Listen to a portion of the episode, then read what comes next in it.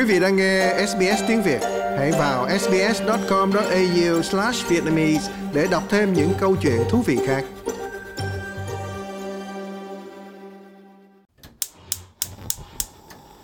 Năm nào cũng vậy, các hệ thống bếp ga, lò sưởi và nước nóng của hàng triệu người Úc được tăng cường sử dụng trong những tháng mùa đông. Nhưng với tình trạng khí đốt đang thiếu hụt và tăng giá, những người như Simon Peters đang thay đổi thói quen sử dụng ở nhà để tiết kiệm năng lượng.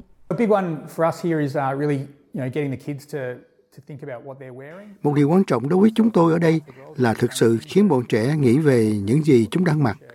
Tôi và vợ tôi cũng vậy không mặc quần đùi và áo thun trong nhà vào ban ngày, choàng khăn và mặc áo ấm. Khi xem TV, chúng tôi có thể đắp mền. Chúng tôi làm bất cứ điều gì để không phải dùng lò sưởi, cố gắng giữ nhiệt độ phù hợp nhưng không quá nóng. Cơ quan điều hành thị trường năng lượng Úc đã mở cơ chế bảo đảm cung cấp khí đốt theo đó, ngành công nghiệp khí đốt sẽ làm việc với cơ quan quản lý để cải thiện nguồn cung ở các tiểu bang phía Đông Nam trong những ngày sắp tới, sau khi giá khí đốt tăng vọt. Giám đốc điều hành của Hiệp hội Người dùng năng lượng Úc Andrew Richards cho biết Úc đang phải đối mặt với một tình huống chưa từng có, cần được giải quyết không chỉ trong ngắn hạn. Đây là cuộc khủng hoảng năng lượng tồi tệ nhất mà chúng ta từng gặp trong 50 năm. Bạn phải quay trở lại thập niên 70 để chứng kiến những cú sốc về giá ở mức độ này. Chúng tôi lo ngại điều này sẽ kéo dài trong một thời gian. Giờ là lúc mà chúng ta cần bắt đầu giải quyết những vấn đề này cho người tiêu dùng. Thủ hiến Victoria Daniel Andrews hôm thứ Năm thừa nhận rằng thời tiết lạnh trên toàn tiểu bang có thể ảnh hưởng đến giá ga. Uh, uh, Tôi nghĩ cơ quan điều hành thị trường năng lượng Úc AEMO đã đưa ra cảnh báo.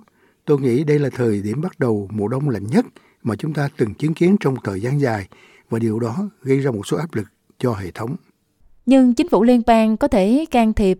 Tân Tổng trưởng Năng lượng và Biến đổi khí hậu Chris Bowen nói với người dân Úc rằng chính phủ sẽ thực hiện bất kỳ hành động nào cần thiết để giúp giảm bớt áp lực về giá cả.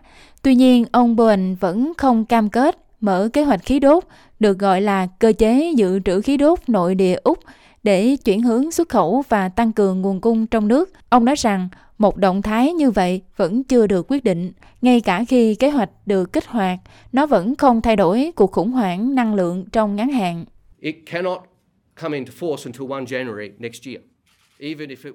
Kế hoạch không thể có hiệu lực ngày 1 tháng 1 năm sau, ngay cả khi nó được kích hoạt vào ngày hôm nay. Đó không phải là câu trả lời cho ngắn hạn.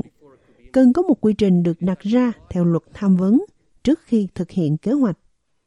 Tổng trưởng ngân khố Jim Chalmers nói với SBS News rằng các sáng kiến như là trợ cấp một lần không phải là giải pháp trong hoàn cảnh hiện tại.